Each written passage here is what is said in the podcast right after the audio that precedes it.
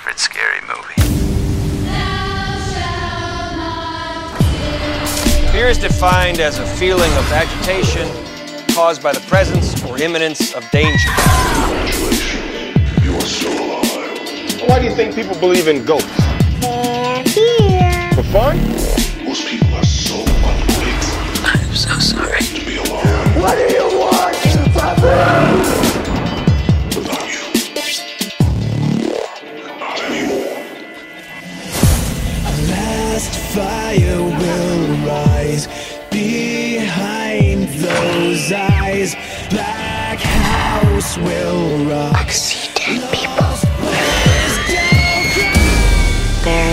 presence in the house with you. We can't hurt you if you don't believe. I suggest you leave that house Do it, Gordon. before you do. It's not even real.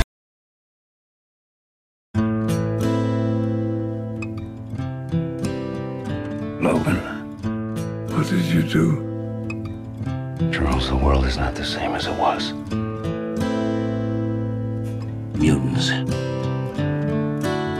They're gone now. I hurt myself today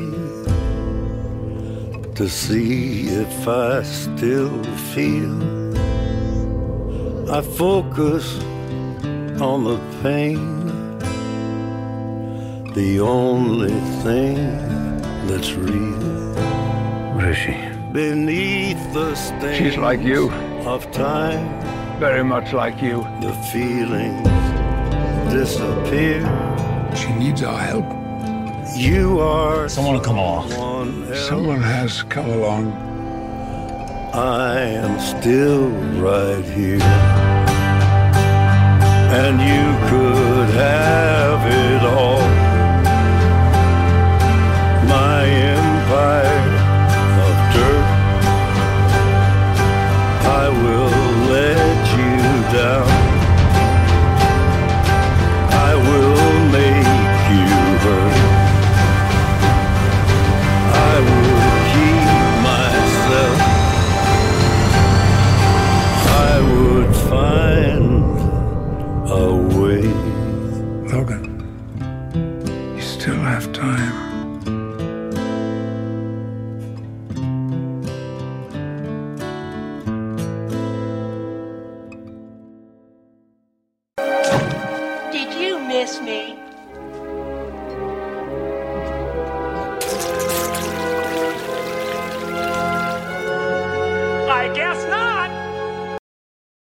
want to share a fun fact.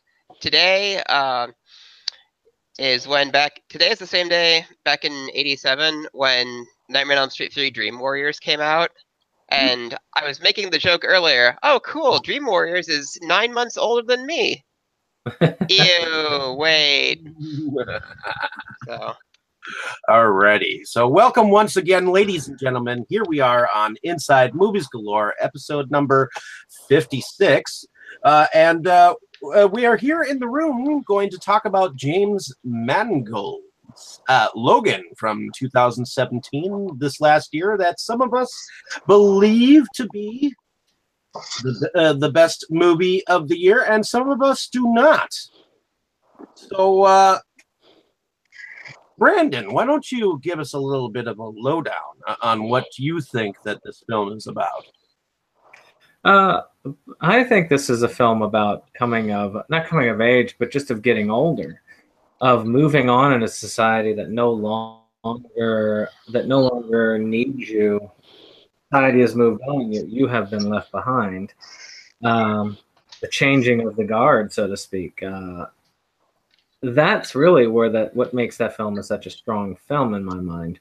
Though I don't consider it the best film of 2018. I do 17. or 17 yeah uh, whatever uh, but uh, it is definitely actually yeah black panther came out this year so i can say it i do feel like this is the best comic book movie of 27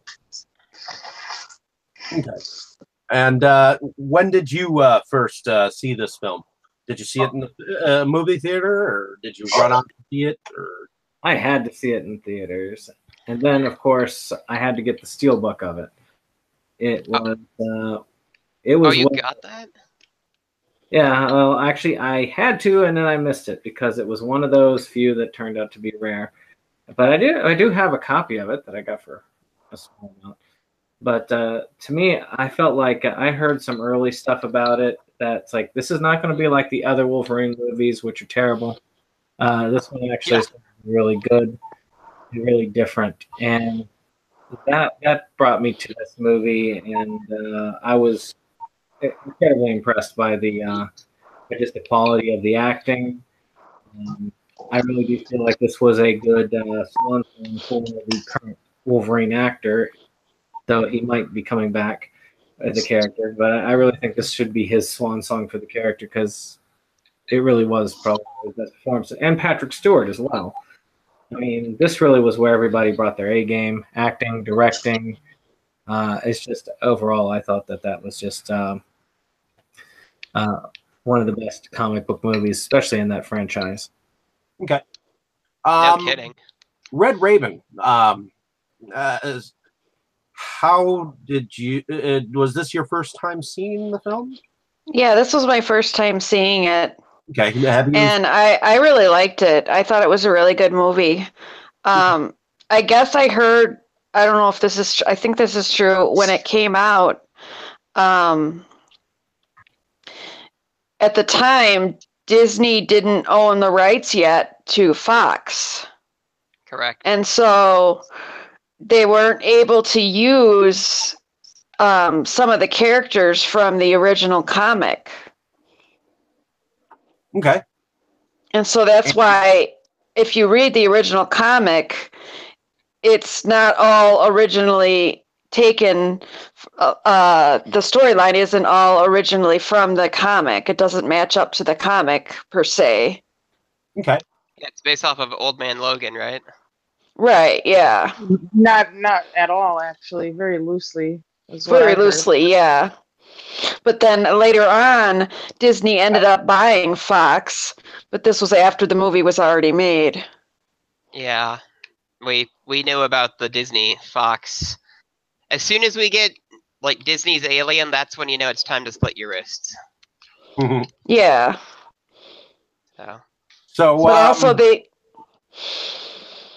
did you? Uh, what did you uh, find that uh, uh, uh, was? Uh, v- uh, uh, what was your favorite scene of the, the, the film uh, that you would say? um I can't really think of anything that um I guess the scenes where um Laura, what was her was her name was Laura. Yeah. Um, X twenty three. Yeah. yeah x23 when she first like um started attacking people and you didn't know that she was like a mutant yet like we they didn't know that she was a mutant and she first started attacking everyone i guess that was probably my favorite scene Okay. Um, Katie, um, was this a first time watch or a, re- a rewatch? This was a rewatch for me. I had actually seen Logan in the theater. Okay. Um, so I I picked up on a few things that I didn't the first time around, and thought about it more. Uh, it was a movie that I enjoyed overall. I typically don't really care for the superhero movies, the comic book movies. Not really my thing, but for a brief time back in the 90s, I did read some of the X Men comics and was kind of into drawing them as a kid. So I knew I have a little bit of backstory about Wolverine, but probably, I mean, you don't need any for this movie for it to be impactful. But I think if I had more backstory on his character, um, it might have been more impactful for me. But there was other aspects of the movie that didn't really have anything necessarily to do with his character per se, but just generalizations that I liked, like how socially perceptive I thought it was, because they touch on some some things that you know are issues for pe- like this the elder care of Professor X, how he's you know aging and getting so old, and and the role that Logan takes in caretaking for him.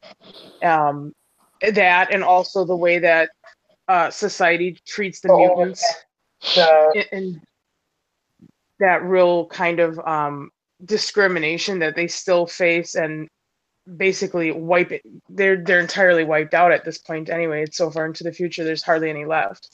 Um, so I thought that was really neat. Just the social commentary on that type of stuff. And oh, and also I thought that um, Logan was kind of like that deadbeat dad kind of um, figure, I guess, where you Yeah. could see he really struggled to make that connection to who he knew was his daughter, like because he was such a hopeless character. He struggled really hard with that. So those are some things I picked up that made this movie interesting to me personally. Like I wouldn't typically um like it for the like I said for the character aspect because I'm not that into the X-Men movies or I can't compare it to really any of the other X-Men movies because I ha- just haven't seen them. Um so yeah, just looking at it as a standalone, you know, those are some of the things that jumped out at me. And I enjoyed that it was like a rated R thing. I mean, I've seen a lot of uh, the other comic book movies that have come out and stuff. My kid is really into them. Okay. Um, you know, my boyfriend's into them, so I end up watching them anyway. Um, but I enjoyed a movie like this much more. You know, no spandex tights, you know, suits. Like it was grittier, and I and I appreciated that. Okay. Um, Dave, uh, this is uh, apparently one of your favorites. Uh, why don't you uh, tell us when you first uh, uh, saw the film? Well, I saw it in the theater um, back in April of last year, and uh, I had heard a lot of people saying that it was their favorite superhero film, and I was like, even even more than The Dark Knight, which people cannot shut up about, and I was like, well, that's pretty high praise, and uh, I saw it, and I was really blown away by it, and I thought it did live up to the hype. I it uh, when I said that it was my favorite, uh, or I said uh, best of 2017, I said it was the best one that I saw. There's a lot, a lot of critically acclaimed films that I haven't seen from 2017, which is my own fault, um, kind of laying down the job. But um, I think it was the best movie 2017 that I saw, and it's my favorite superhero film that I've ever seen. I just the level of uh, pathos, hard hitting drama, great character uh, st- moments, and violence that actually resonates and counts. And the fact that it's a journey, it's a father daughter story, it's a getting uh, getting older story. You know, it just it hits on a lot of really great levels, and it for me it worked in the same way that something like Breaking Bad works. It actually reminded me a lot of Breaking Bad stylistically and in terms of its tone. Obviously, completely different subject matter. Um, and I'll also go on record saying that Wolverine is not at all a personal favorite character of mine, um, and yet I I thought this was utterly spectacular in every way. I just it's the kind of film that I would love to make as far as something that carries a lot of weight and just is filled with really earned pathos. Okay. Uh, Dustin, uh, was this uh, a rewatch or a first time watch? So I saw it for the first time last night, and then I watched it again today, and I was really impressed by it. I mean, I'd heard I'd heard a lot of high-minded praise for the film, and it it really lived up to all to how it was billed. Uh, like it was less of a superhero movie and more of a serious drama. Uh, and it worked very well as a drama. Like you could you could not tell someone it's a superhero movie, and until Wolverine started stabbing people, which admittedly happens pretty quick, uh, they'd be like, "Oh, all right." Like, uh, I'd agree with the comparison to The Dark Knight in how it sort of transcends its own genre. Uh, It, it does, but this is still a superhero film at its core. Well, I'd say the difference is that this is like a hard. This it's what a hard, gritty superhero film should be. I always got the sense with the Dark Knight trilogy that they were trying hard not to be superhero movies and try to get past the fact that they had a man dressed up as a bat and all that stuff instead of like really embracing it. With the X Men, it's like you pretty much don't have any choice because your characters are mutants and they have powers. But that being said, this did ground itself in what every film, not just superhero films, every film should ground itself in, which is the characters. Right, and uh, well, when it comes to the Dark Knight, at least, I'm kind of ignoring Batman Begins and Dark Knight Rises, um, Yeah. because those two, the first and last films in that trilogy, didn't really do as good a job as the Dark Knight did with that theme. So Well, I that, would, that and the Dark Knight, just by the way it's written, is kind of it, it's kind of the black sheep of that trilogy in the sense that what happens in the film doesn't have that much uh, that in, that affects the rest of the series, um, and it does kind of thematically and even stylistically stand out from the other two. right, and it's well, in simpler terms, I would simply say it's just not as good as, uh, yeah, I would say the other two aren't as good as the Dark Knight. But uh, back to Logan, like I was really happy I saw Logan, and uh, shout out to the friend of mine who let me borrow his 4K copy because that was nice. Uh, Looking at uh, what um, the uh, the director has come from, he, uh, directed Cop Land from uh, 1997, uh, Girl Interrupted from 1999, uh, Kate and Leopold from 2001, Walk the Line from 2005, 310 to Yuma from 2007, Knight and Day, which was kind of gay. Um, uh, at least to me at the time. uh, but um, um, you know, i i i i he also directed the Wolverine uh, standalone film before this. So, uh, so um, coming off the aspect of uh, uh, of that story, I mean, some of us have seen it, some uh, uh, not. Me myself, I I come from. Uh, I I remember uh, when the X Men came out uh, uh, as a cartoon, and uh, I watched the 1990s, you know, cartoon show about uh, uh, about it. And I remember when Jubilee came out, and I remember collecting the X Men uh, uh, trading cards. I remember when that was a fad. Oh yeah. Besides Pog. Mm-hmm. I Uh, semi missed some of that stuff. like I'd see an episode or two of the show here and there, but it was all it would always be like part three of a ten part story arc, and I'd have no even- idea what's going this on. this was even before the X Men films even existed. Uh, they uh, Yeah, they were, this was in the uh, nineties. I, gr- I grew up on that show, and they, they had marketing tools even before the X Men uh, Men films came out. So, uh, so yeah, I remember that too. So to, uh, to me, growing up with that aspect of it, of it, I was already invested, so uh, uh, somewhat to an extent. Uh, but my first time seeing Logan was not in the theater. I I did not want to go run out and see it. Uh, see it. I wanted to see it on my own, so I did, and I watched it with my fiance, which could have been last summer or or, or uh, whatnot, probably. Um, and uh, I did not like it at first. Uh, I thought it was depressing. I, I thought uh, I thought the kids would, were, were way too young for what I was thinking. Because I remembered uh, uh, on the show, on the cartoon show, uh, that uh, yeah, there there were characters that were younger, but they uh, they were more of a teenage, a teenage age.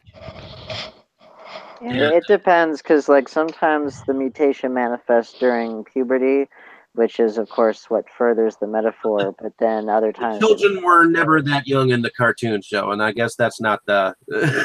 well, and there's th- there's been plenty of mutants that have been children. I mean, uh, the the uh, you know, uh, the but after films the cartoon, children.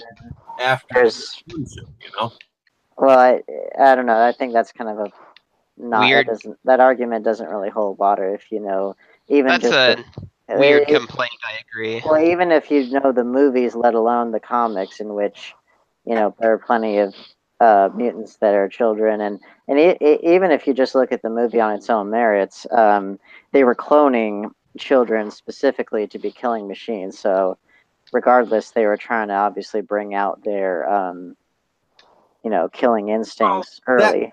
That this time around, I understood it a little bit more. See, because uh, uh, uh, what every time I see a movie, I, I like to watch it again before I get my uh, uh, my total you know, thoughts or, or whatnot. That's why I don't think I've reviewed it myself yet uh, on my own site. So it's it's more or less, you know, uh, it wasn't one of those ones that I expect, expected. And this time around, I was looking at um, um, Patrick Stewart's character. And uh, now I had actually seen several films that um, he had been in, reg- uh, uh, uh, besides Star Trek and besides you know Lo- uh, Logan and whatnot. And I, I seem to remember uh, a one where he uh, where he played uh, i- in a movie called Safe House with Kimberly Williams back in the '90s, and uh, he he played th- uh, there. He was he used to be like some secret agent or whatnot, and he had this fail-safe uh, machine that he always had to go and remember. Well, he was playing an aging man uh, who uh, uh, uh, who was starting to develop Alzheimer's. Uh, but he, in order to keep all the secrets that he had, he had to he had to go go to this machine every time time. But he but he kept losing his mind, and and that, uh, me remembering this film kind of reminds me of his his role in this film, and uh, uh, uh, the fact that he is an aging man, he is losing his uh, uh, capability to remember even the ability to breathe. You know, and that's what uh, that's what I take from this. And hearing what Brandon said about the uh, the fact that th- uh, this is an uh, this is about growing older and the changing of the guards, I can see that now. Yeah, uh, You know, seeing the film after uh, after the fact and hearing what others talk uh, uh, uh, uh, say about it. It's not that. Go ahead. Well, let's let's not let's not forget that um, it's a way. Uh, this film it does a lot of stuff that even the comics, as far as I know, hadn't touched on. Like for example, like let's say that Professor X did grow old and did have some kind of mental trouble, whether it was Alzheimer's or whether it was dementia or something like that, and someone of his strength, you know, his powers of a mutant would be a severe danger to everyone around him, which this goes into. And let's not also forget that uh, one of the things I found most interesting about the film is just the idea that the because the whole arc of the, uh, the at least the movies, if not comics, but the movies for sure kind of set this up. The idea that every however many years uh, a mutation leaps forward and then there's the next stage. Well, I kind of like the idea that maybe this wave of mutants, maybe their time is up and it's no one's fault except nature. You know, maybe in fact they weren't able to last as long as was thought. Maybe they weren't the next stage of human evolution. Maybe they just were a failed mutation, literally, on in the evolutionary sense. And in which like it case, just kind of happened and petered out. yeah, basically, and um, and you kind of see the idea that not only are there very very few mutants left, but the exploits of the X Men, who of course were so feared and hated, that they now are not only celebrated in the world of comics, which I thought was really cool as a shout out to the comics in the first place, but the fact that their exploits are being treated as if they were fictional, or rather, they're these characters that the who in the, that world really did exist. Uh, they're being trivialized and fictionalized and you know controlled, made into objects of folklore and all that. You know, so it's it's just interesting that despite being hated and despite being uh, almost eradicated by xenophobic humans, that in fact they might have just been a failed mutation and there's no one really to blame for it. And it's just kind of their time to bow out as a species. You know, it's just kind of, it's an interestingly uh, dispassionate approach to that, on top of just Wolverine himself getting older. Well, they did make a comment on that. Um, like the doctor was talking about how they found a way to basically not have mutants genes activate so that they would become mutants. So it sounded like to me that there was never a problem with the mutants themselves. Like mutants were still around. It's just their powers never manifested because of some overarching conspiracy to like tinker with their genetics.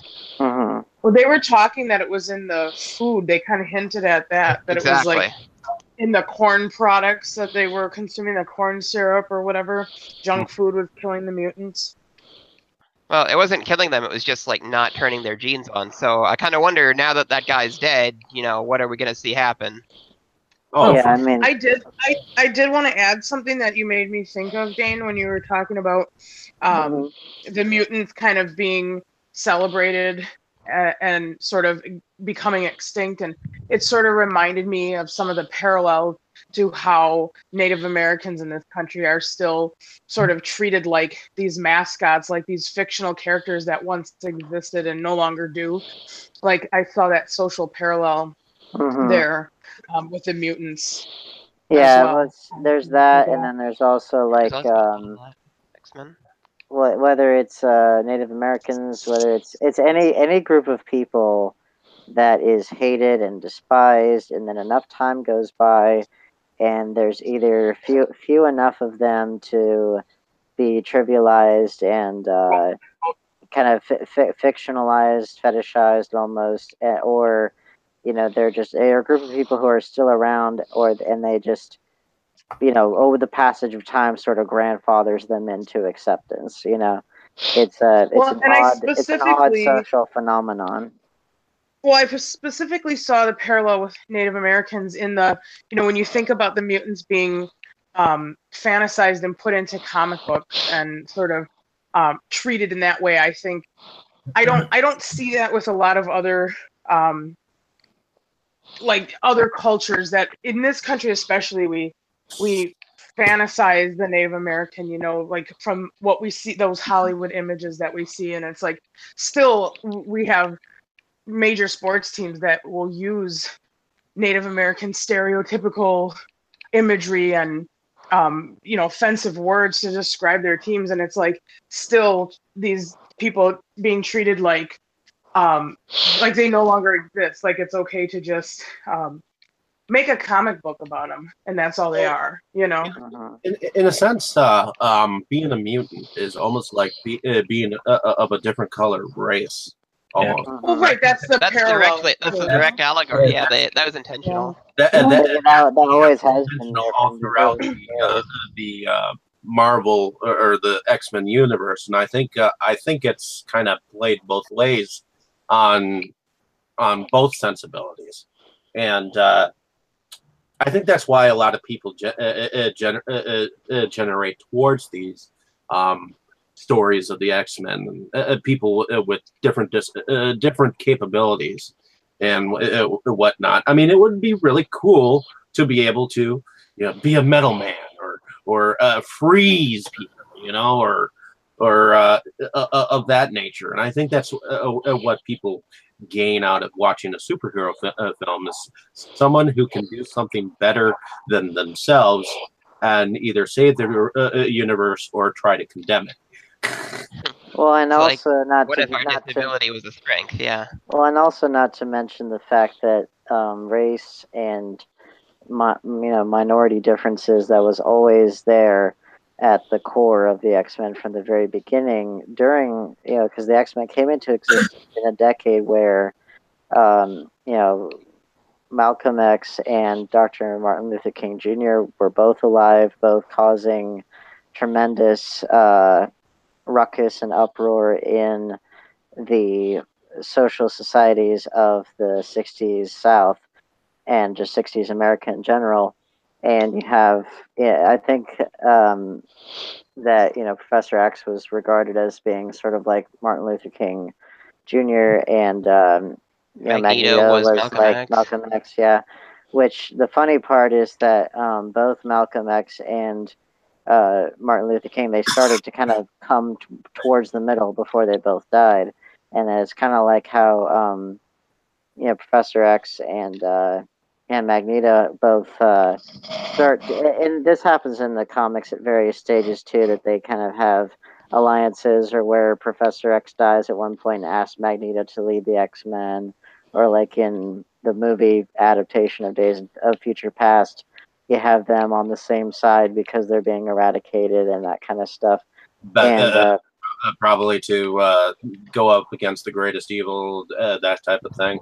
yeah, of course. And um, so yeah, race and all that stuff is always at the heart of the X Men, no matter what. And um, the uh, the really interesting thing about Logan is that you have all that as a subtext, but then the theme of that film is about not only getting older but dying and learning to hold on to and care for something other than yourself and really Exactly. well, and really understanding what does that mean because you can you can say that you know oh you learned to you know that's like that's the classic loner story is it's Han Solo. It's the character who looks out for themselves and learns that there's something greater than them to fight for and all that stuff.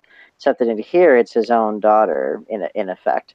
It's um, someone who by all accounts should not be a parent and yet is in that position and realizes that he, for the first time, can feel real love, even beyond the love of his old teammates, uh, which even then it was, it's not quite the same thing. And uh, So, uh, what do you yeah, think? that was um, Was, that uh, was one of the conscious theme. That was one of the things that they talked about in the commentary, where they're trying to figure out um, what do they have like, what would scare Logan, like, uh-huh. uh, what would be a challenge, what would be a challenge for him, and like learning to love other people was what they Mhm. went with, and they did a great job with it.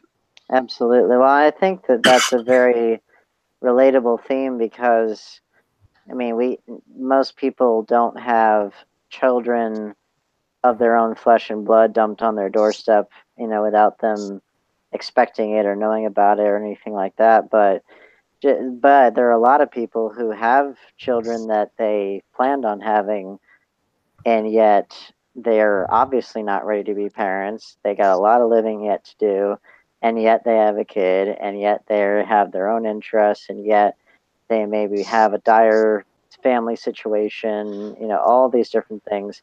And it's sort of how does how does that person learn how to love?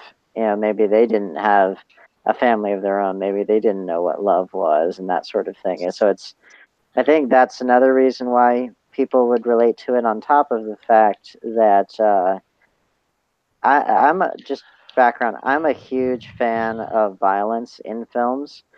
Not really necessarily uh, violence that is just there for its own sake, because after a while that can get kind of boring. But I think whenever you know how to, whenever you use violence right in a story, it can be some of the most powerful things that you can put on film. And I feel like this movie got that because it, it it had exciting action when it needed to be, but even within that, every single uh, act of violence carried a lot of weight, kind of like a samurai film. And uh, You could You say know, that, yeah. definitely. And uh, so that is always like the classical, at least, mo- well, not classical, the modern master of that is Mel Gibson because his movies are extremely violent, but every act of violence carries a lot of weight. I saw Uh, Apocalypto last week. Yeah. Um, I would, I would love that actually somewhat movie. disagree- I would somewhat disagree with that assessment Um, because Well, a that- lot of the stuff in a lot of the stuff in Apocalypto felt openly gratuitous.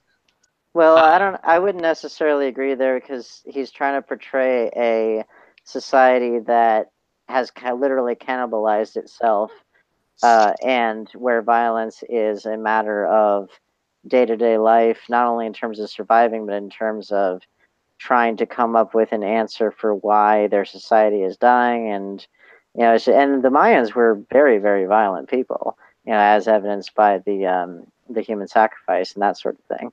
So I, I don't know if I would necessarily agree with that. I think it's just kind of a matter of history for their people specifically, and for the human, for larger, you know, a larger implication of the human race in general.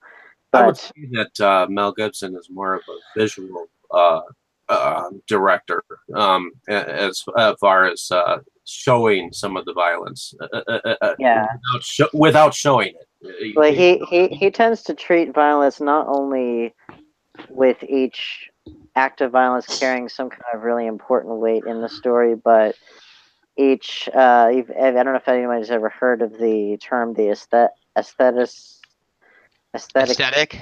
well, this the the aesthetic, Asceticism. Yes, uh, yeah, aesthetic, whatever. In other words, you make violence appealing to the senses, and Yeah. I, I think he's a master of knowing how to do that. And I do think James Mangold did that well here. Except I think that Mel Gibson tends to be a bit more lyrical in his.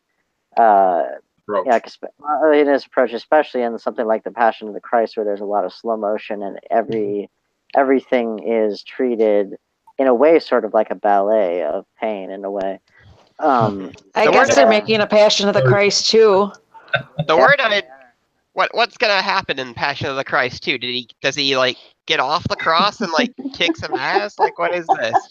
This time you meet the Cenobites. Cenobites. Crossover with Hellraiser.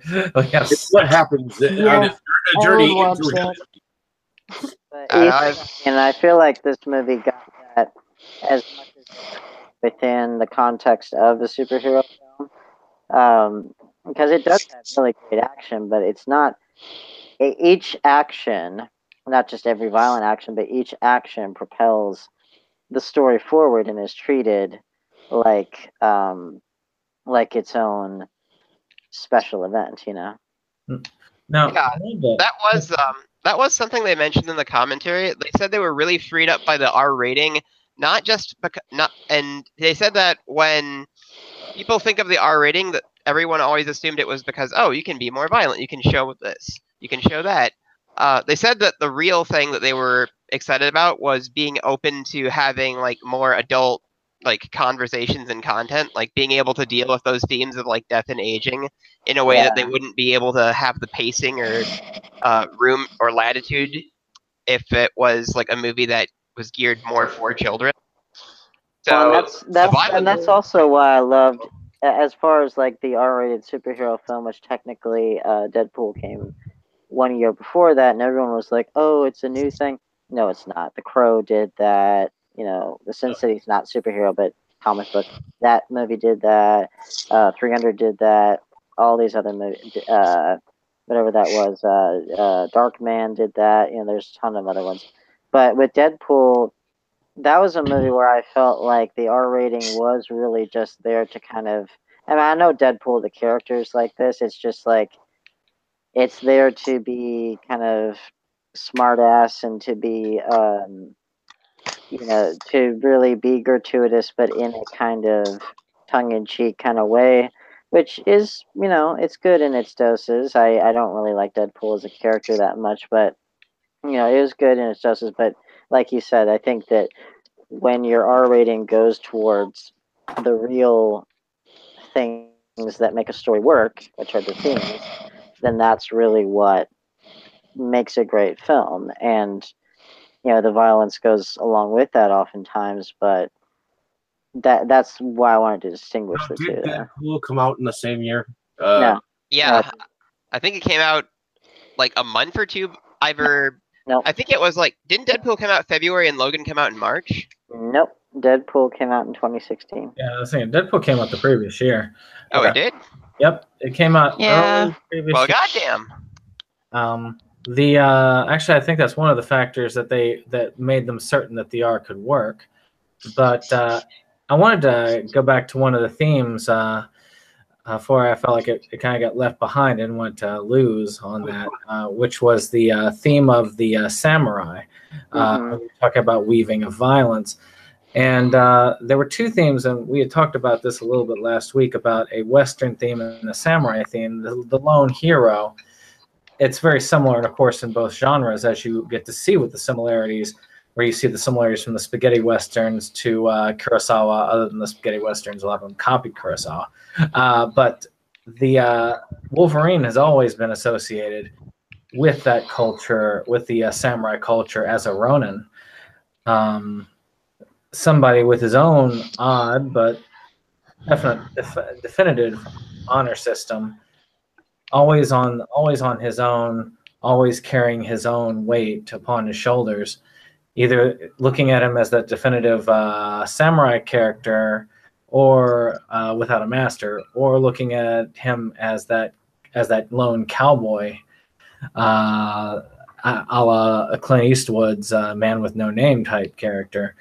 Uh, those are really how the character is presented. Oh, also wanted to let you all know that despite my uh, uh, praise for it, Wolverine was actually one of my least favorite comic book characters. Uh, Yeah. Which uh, I, which for me to actually praise the character that much in this particular uh, takes a lot for me. yeah, I, I- I thought he was a very over like he has a lot to him, but I always thought he was very he was too popular, and I thought he was very overrated as a character.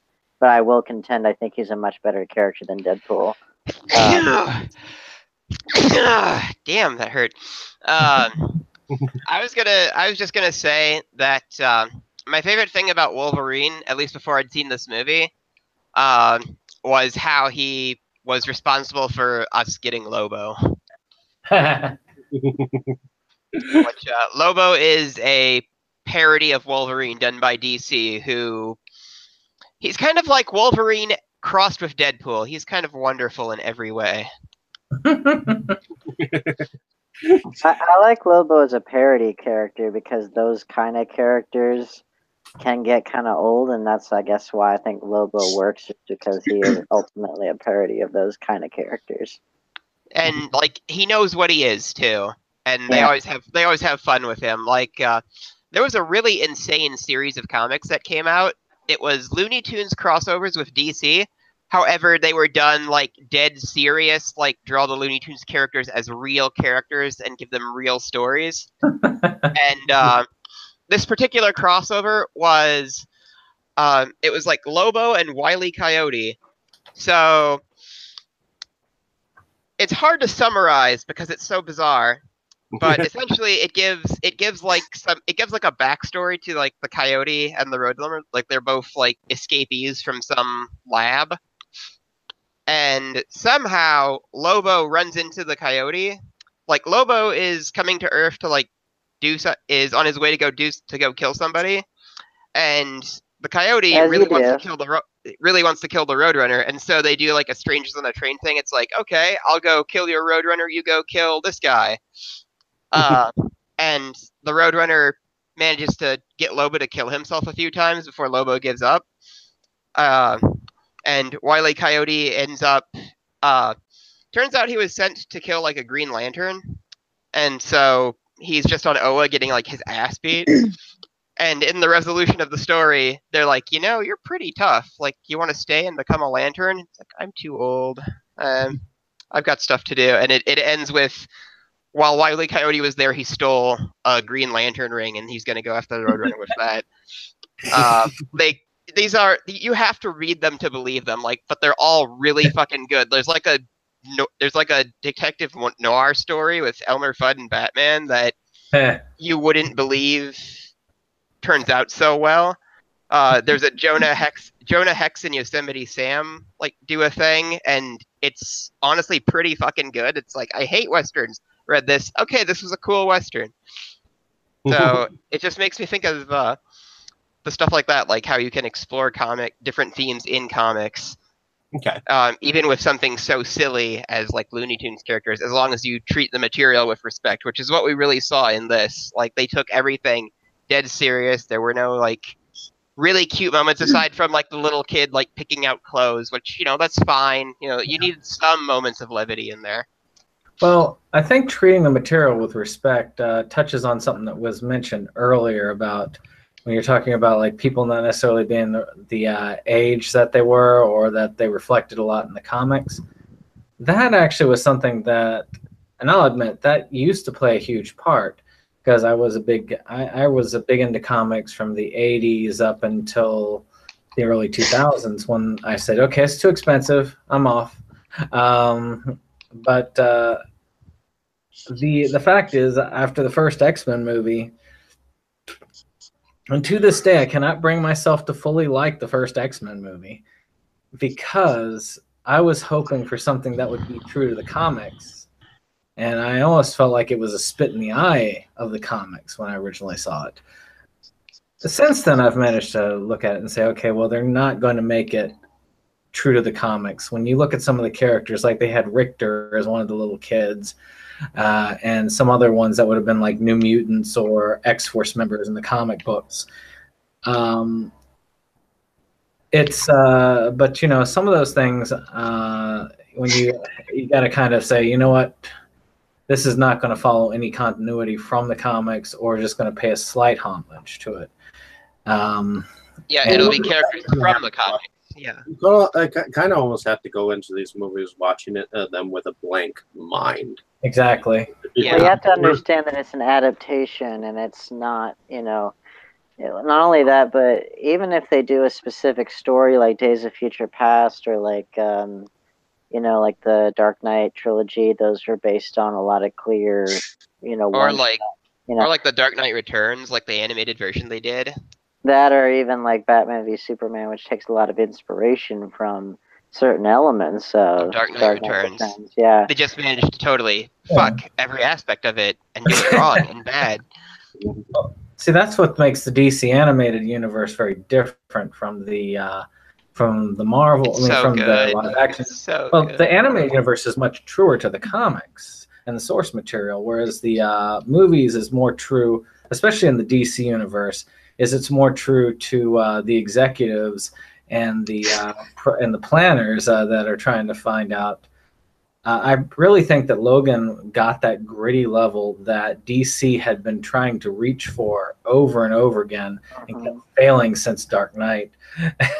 Well, and, and, and I would I would even argue, even with Dark Knight, I felt like that series and that film in particular was trying so hard to be gritty, so trying so hard to be realistic, trying so hard to be kind of have this strange kind of poeticism in the dialogue and stuff that it it takes itself to such a serious degree that it comes off as kind of silly in certain aspects when it doesn't mean to, which is where something like Logan to me really shined because it is serious, but it doesn't ever get too wrapped up in its own seriousness. It just does what it does. And that to me is the best way to do it because I felt like, especially with The Dark Knight, like they really got wrapped up in their own specialness and in their own poeticism to a degree that I was like, okay, this is kind of detracting from the themes a little bit, um, as opposed to Logan, which didn't really have to try; it just did. You know, it just did the story. So if they make another another movie after this, Laura could potentially be the next Wolverine if they decide to follow the comic.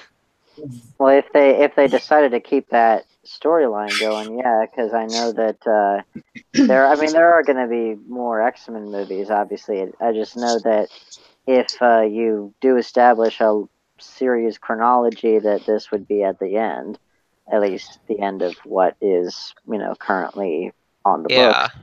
I, uh, I thought this would have been a perfect place to end the continuity of because since since Disney has the X Men now, I feel like they're gonna want to do their own completely different thing with it.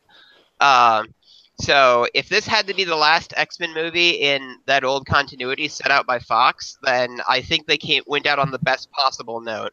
Yeah. Yes.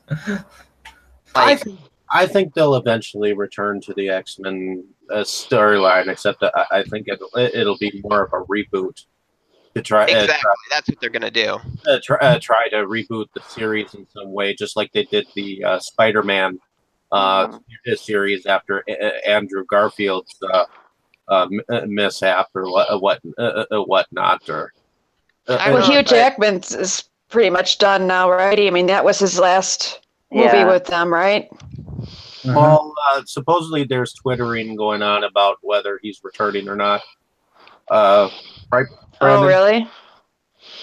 Yeah, there's there's been some chatter back and forth, um, and uh, we'll we'll see what ultimately happens. Well, yeah. Uh, I mean, I know that Lo- uh, I know that Hugh Jackman himself has said, said that he really does not want to come back. Uh, uh, come back. He really didn't want to come back as Logan. Uh, Well, uh, he uh, he killed it though, so I mean, I can see why he wouldn't want to. You can't go anywhere else with the character after that performance. Yeah, I don't think He you said could he either. would come back as an as an Avenger. I think. Well, to- he said to- if if they made that happen, but it sounds like they they won't make they won't do the Avenger thing and have Wolverine be an Avenger. But he said he'd come back for that. Two things that I wanted to talk about briefly were um, the fact that Logan is the first uh, superhero film to ever be nominated for any of the screenplay Oscars, which is a big deal. Not even the Dark Knight was in there uh, for that for its year. Um, so that's a, that's I think a big uh, step forward for the genre in terms of achieving legitimacy. But one thing I kind of knew was going to happen, but I was still kind of miffed about it was the fact that the um, person who played X23, I forget her name, but she, I thought she was utterly spectacular, and I was like, please Academy, don't forget about her. And I totally knew that they would, but I. Uh, she blew I, it away. I thought that she did an exceptional job and is someone to watch out for um, as she grows up because whenever you see not only great acting talent but great acting talent from young people it has to be acknowledged and fostered and you know given The its due hard- praise the hardest thing is when you're a child star. Uh, uh, uh, uh, oftentimes, when they hit the teenage years, th- uh, that's when the uh, uh, the studios tend to forget about them. I mean, l- look what happened to Shirley Temple. Yeah. Back, uh, just back- depends on if they can evolve or not you know sometimes they can sometimes they can't I mean, and, uh, uh, look at where the uh, uh, the young kid who pl- uh, played in um um uh, what what uh, was it? M Night Shyamalan's the uh, Sixth Sense. the Sixth Sense. Uh, yeah, Harry he he is now, and uh, he, I mean, he did. Uh, he got into to some drug problems. You know, it was just kind of chaotic for a little bit. Yeah, look what happened to Anakin in uh, Star Wars. Oh Menace. yeah, uh, yeah. Jake Lloyd, he got really messed up. Um, I mean, that could be a whole episode about child. Hopefully, acting. hopefully Well, his giant piles of money like helped in some way. Well, the Academy doesn't really uh, look at child stars in a serious note. It takes quite a bit. I think the last time we had one, uh, the last times I saw any of them mentioned, there was the one from True Grit. They gave her a supporting actress nod.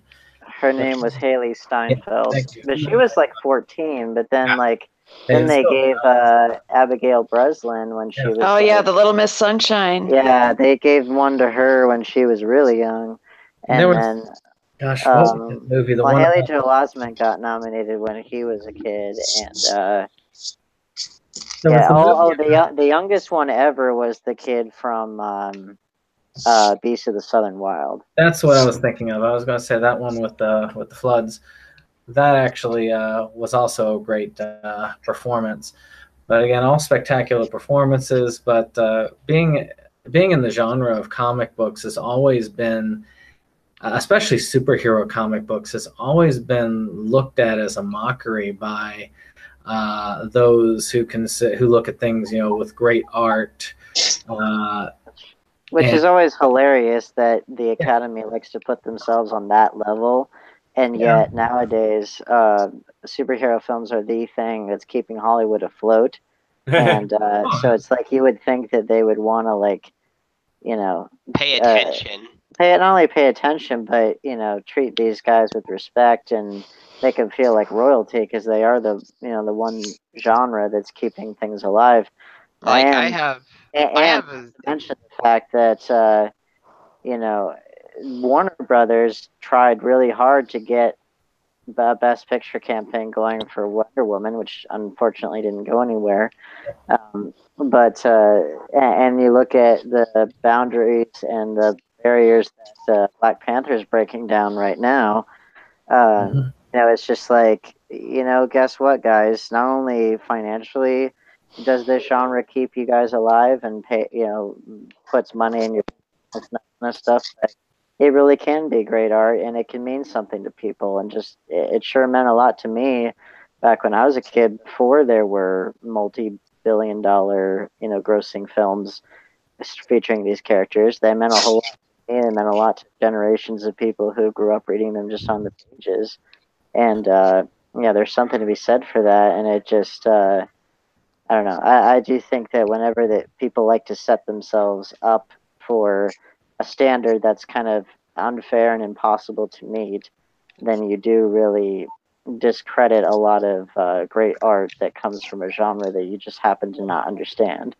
Well, actually, I'm hoping one day to see the three great snubs uh, that usually uh, happen: uh, horror, uh, superheroes, and uh, animation. To eventually become fully seriously, and they are gaining some ground. I mean, shoot, Get Out, for instance, is though it's you know kind of more artistic on that line, but it is horror, and it's got a and it's got a lot of nominations this year. hmm Which, Which I was good. pleased with. Yeah. Yeah, I, it I still, deserves I still, I still got to see it. I um, I'm still have to disappointed that I haven't. It's I quite still good. have to see it myself too, uh, uh, too but um, I I know that I have a copy of it some, uh, uh, uh, somewhere. So uh, if I bought want- the I bought the Target Steel book because I wanted to hear the commentary. But and then the other thing, um, the Academy. While we're on that subject, the Academy used to have a uh, category for. They would have to change the name these days, but they used to be best juvenile performance.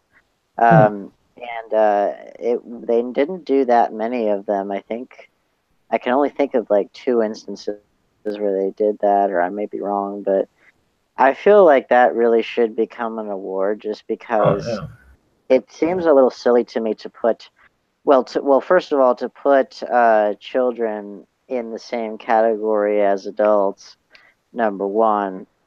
And then number two uh, if you're not going to do that if you're not going to put them in the same category as adults then you need to recognize them for their own efforts because they're you know for the for the child actors that are out there you know you gotta gotta recognize them Well, it's just like the BAFTAs; they have that award for the uh, like best newcomer, which I think that's actually a, a great award. Even though I was sad to see that, uh, gosh, what was her name from Twilight? Um, Kristen Stewart.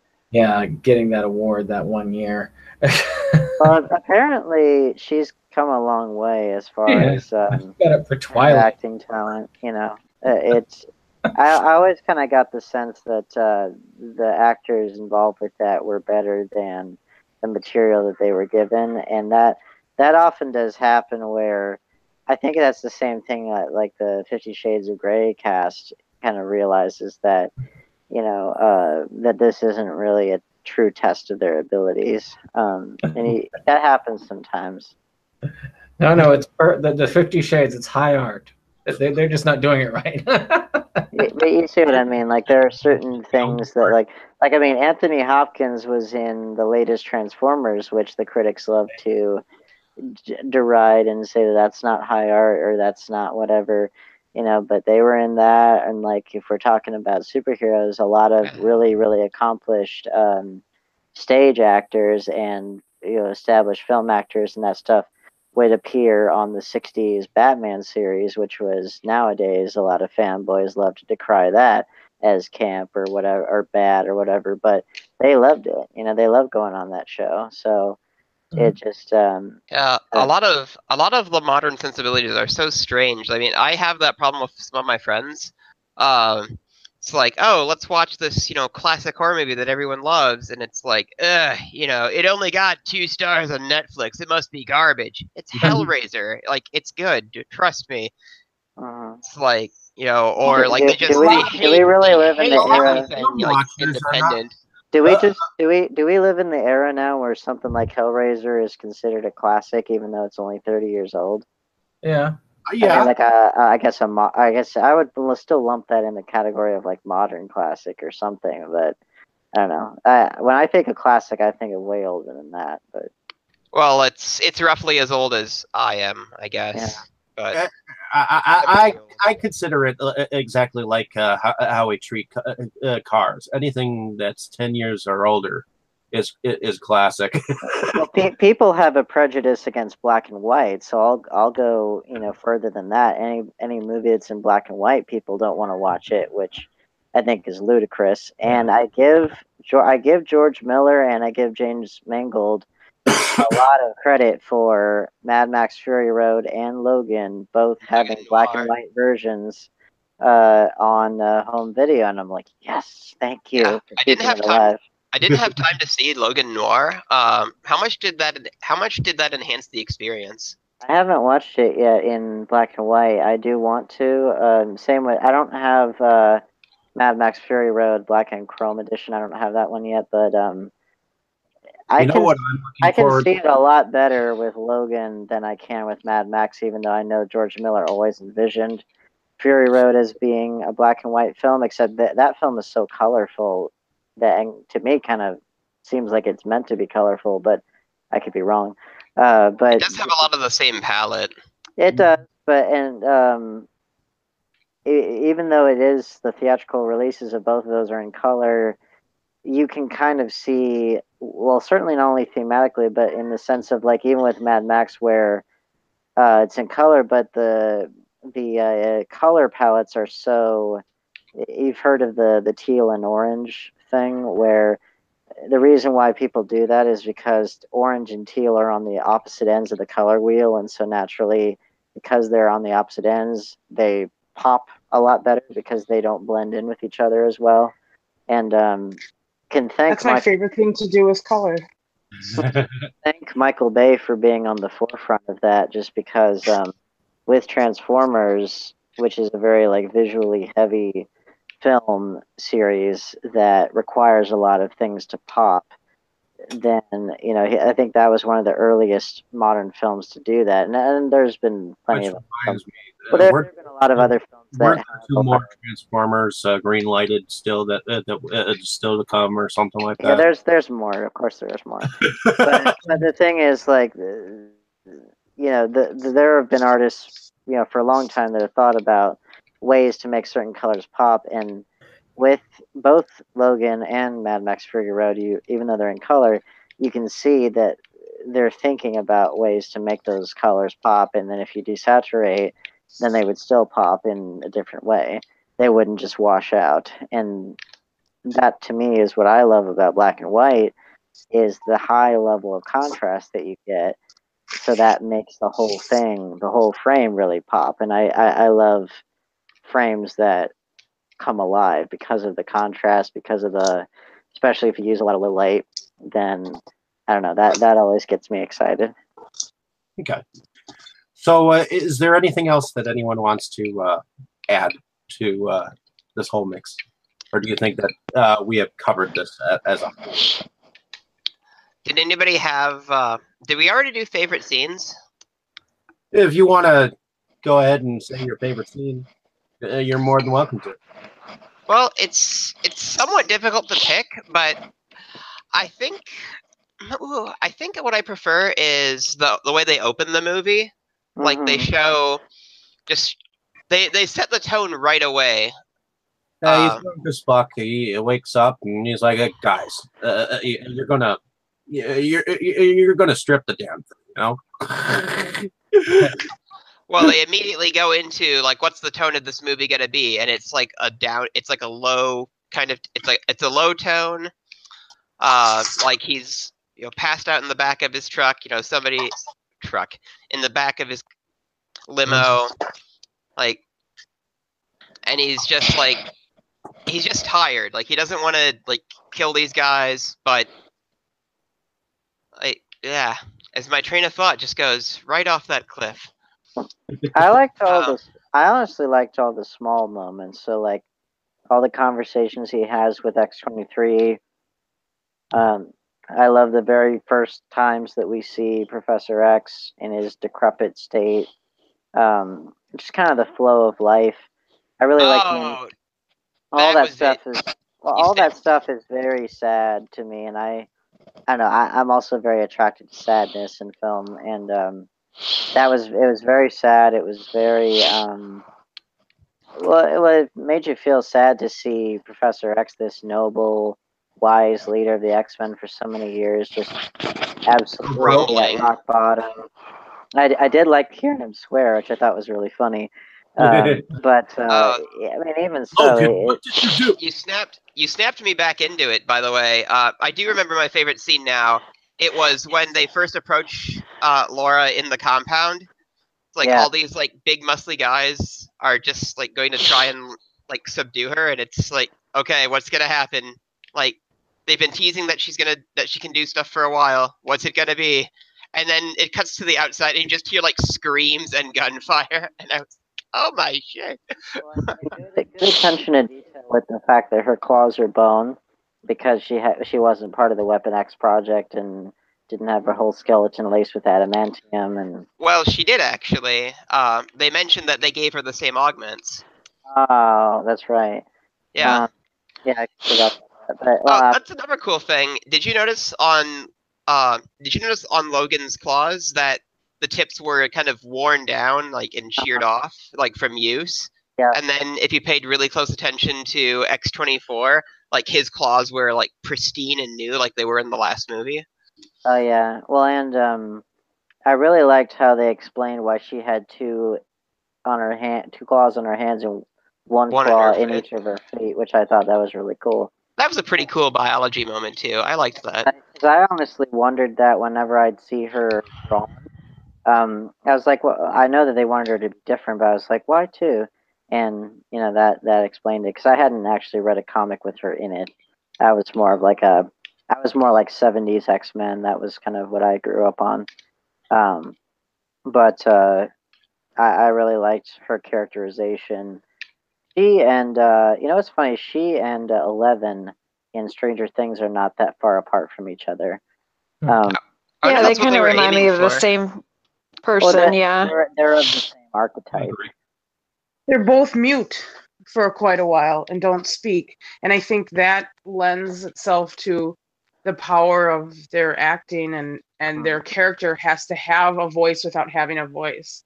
So well, and, I and I love, that as being a symbol. I love that. I love when characters don't have to speak uh, unless necessary, just because if they're good actors, they can communicate everything that they need. See, I don't always think that uh, not speaking is always a good thing. It- Wasn't she speaking Mexican at one point? Yeah, she was. Spanish. Yeah, Spanish. Yeah. Sorry. Sorry, I didn't mean to say it like that.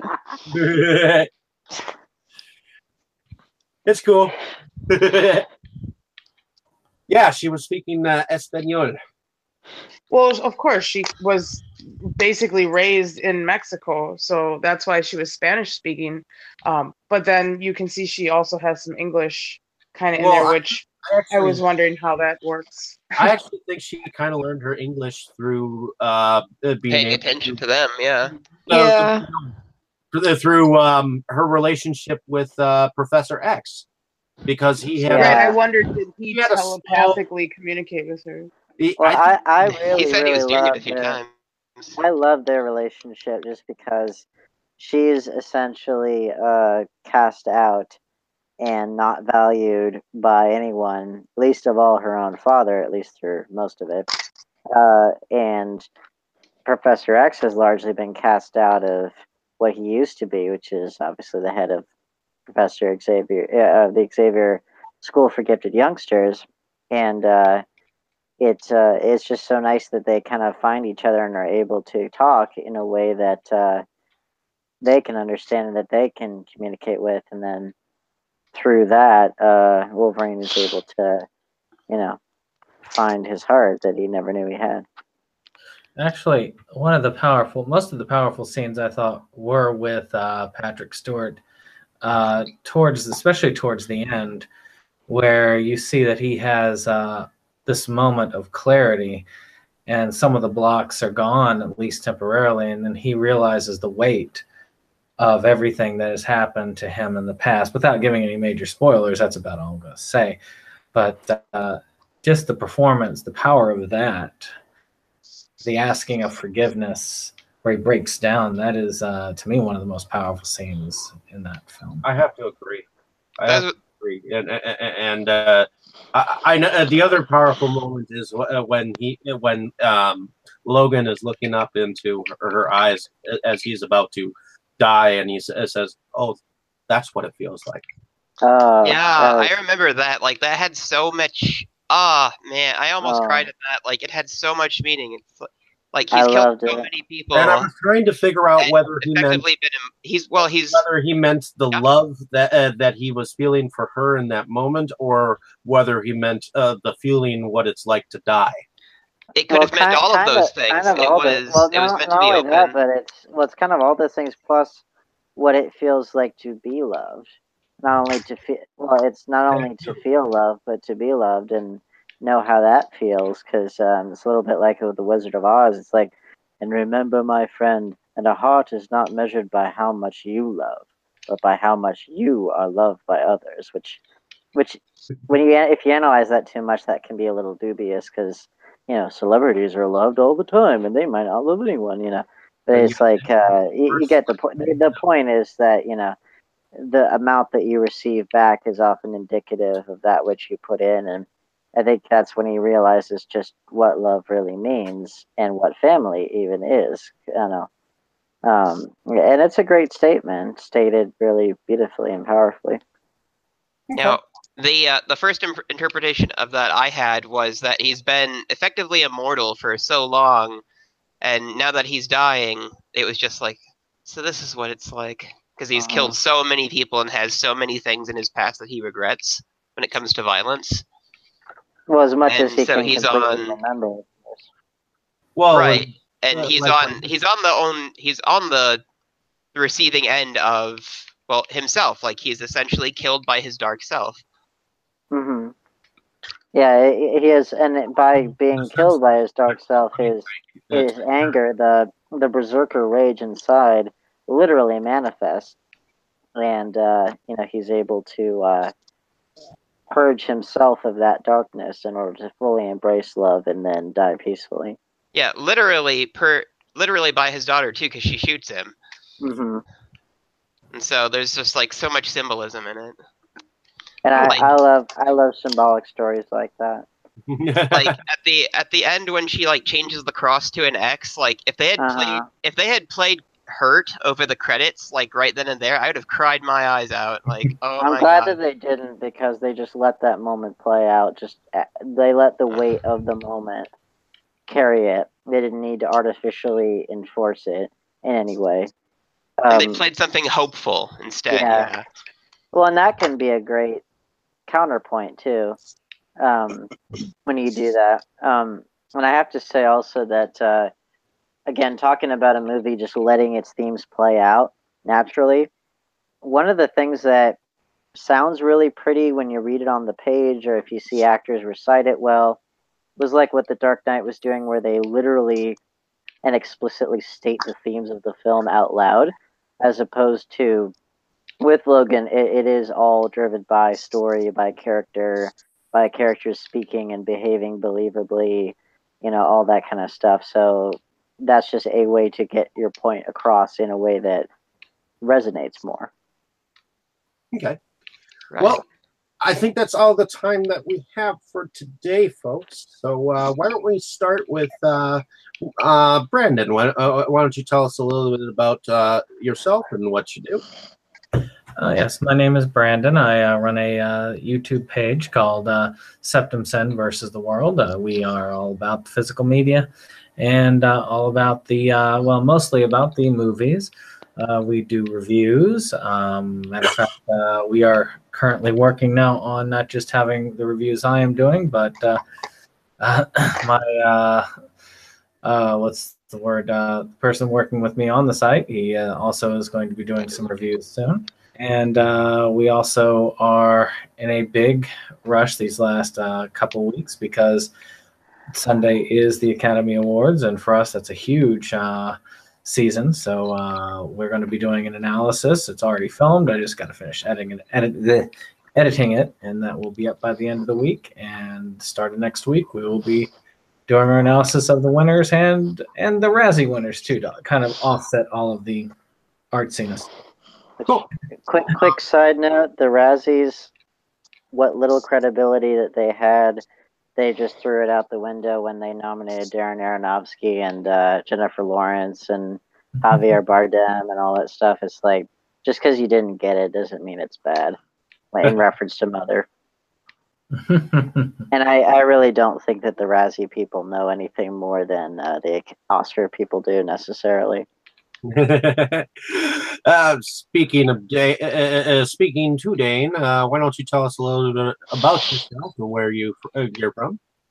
Um, well, I'm Dan Kyle, independent filmmaker from Charlotte, North Carolina. Um, proud to say that my latest short film, The Big Blind, is finally done. Oh, yes, thank you. Um, yes, it's finally done. So I'll be be I'll be able to get that submitted to festivals and see how it does. That's a uh, a film noir, my own film noir throwback, as well as somewhat of a David Lynch homage. Um, and uh, so that's happening. I uh, the proceedings for a film that I submitted for one horror anthology film. Those are all completely done. I finished the behind the scenes documentary, sent it off. They still need to add me on IMDb so I can talk about it and promote it. But uh, that is done. So that's another project done. And then got a web series going on, fan film, an another horror short for a different horror anthology. Stay tuned for all of that. It's going to be quite an exciting year. But that that was like the big big thing was that that project after two years in the making is finally done. Alrighty. Uh, Katie, uh, why don't you tell us a little bit about yourself and what you do? Sure. I'm Katie Cadaver from Milwaukee, Wisconsin, and I am a horror artist and body positive alternative model. Um, you can find me on Instagram at Third Eye Open. That's 3RD EYE 0PEN. I'm also the makeup artist for horror punk band Ratbat Spider. You can find them at ratbatspider.bandcamp.com. And I'm a dead girl for Dead Girls Dark Coffin Classics horror TV show. And you can find Dead Girls Dark Coffin Classics at vimeo.com slash ddcc. And I'm also a performer and producer for Grindhouse Tees Burlesque Productions. And we are getting ready for a show coming up on April 28th where we're going to have some awesome burlesque and some punk bands playing. Um, Slaughter Party is going to be celebrating the release of their Psychos in Love CD that's coming out. So we got a big party planned for that. And you can find more information about Grindhouse Tees on Facebook, uh, facebook.com slash Grindhouse Tees. Cool. Uh, Red Raven, why don't you uh, tell us a little, a little bit about what you do, where you're from? I'm Red Raven, and I'm from uh, Lake Geneva, Wisconsin, and I'm a uh, I book shows in the Milwaukee area, and I also work for uh, Dead Girls Dark Coffin Classics. I'm a dead girl. Awesome. And uh, do you have any uh, prom- emotional things that you're uh, doing with uh, the band stuff yet, or? Uh, that that'll be coming up this spring. Okay. I have been working with Dead Girls Dark Coffin Classics. I've been on like the last couple episodes. If you've been watching them, they're on uh, Vimeo, like Katie said. Okay, cool.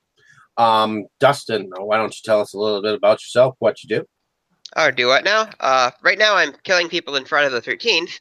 Uh, but well, I'm I go to I'm in Milwaukee. I go to UW, um, and I'm a major collector uh, slash fanatic of horror related media at this point. Uh, I have an Instagram where I attempt to show off a small portion of my collection. Uh, DHR Hunter, Dustin Horror Hunter, uh, on Instagram. I am, also a small time editor for uh, the Movies Galore blog, and I'm hoping to have my first movie review up relatively soon. So, uh, yeah, I also did. Uh, if you want a sample of my previous work, I did a I did an essay for the Reptile Report. Uh, it's called Herpetology Horror Show, and it appears pretty quick when you type it into the search engine. So that should give you an idea of uh, what to expect when I start having reviews come out. Cool. Uh, and uh, my name is David Streggy. I run uh, Movies Galore of Milwaukee, which is a blog as well as a group. And uh, I also run Inside Movies Galore, where we talk about films from silent films to present day. We're, we're just moving along uh, uh, relatively slowly.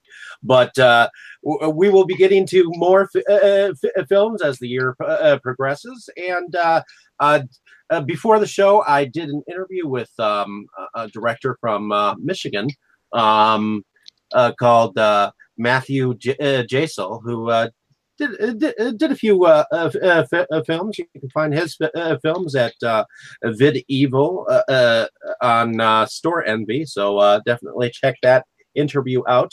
Um, and I'm also a small time producer where um, uh, I'm, I'm working with Dane uh, li- a, a, a little bit, a few projects coming out in the future, correct?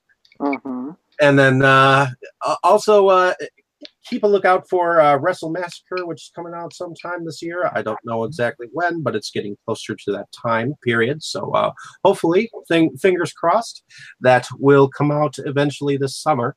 Um, and uh, keep uh, uh, uh, posted for whatever other interviews or films that we have on our to-do list. So in any case, everyone say good night. Good Good night. Good night. Good night. Subscribe.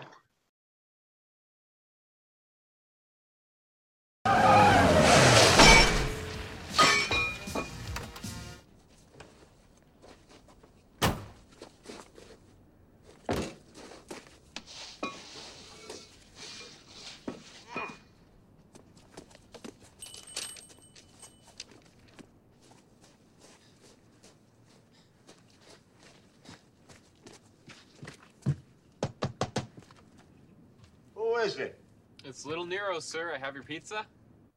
Leave it on the doorstep and get the hell out of here. Okay. Um, well, what about the money? What money? Well, you have to pay for your pizza, sir. That a fact. How much do I owe you? Uh, that'll be eleven eighty, sir.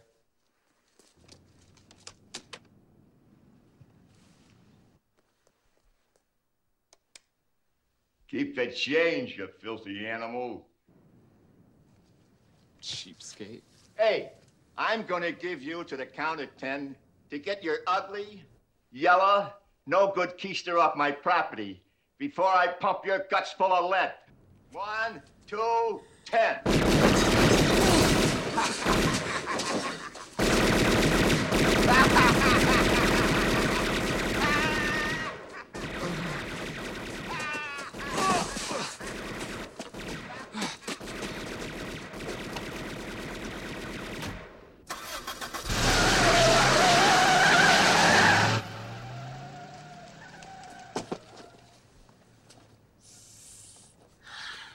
A lovely cheese pizza just for me.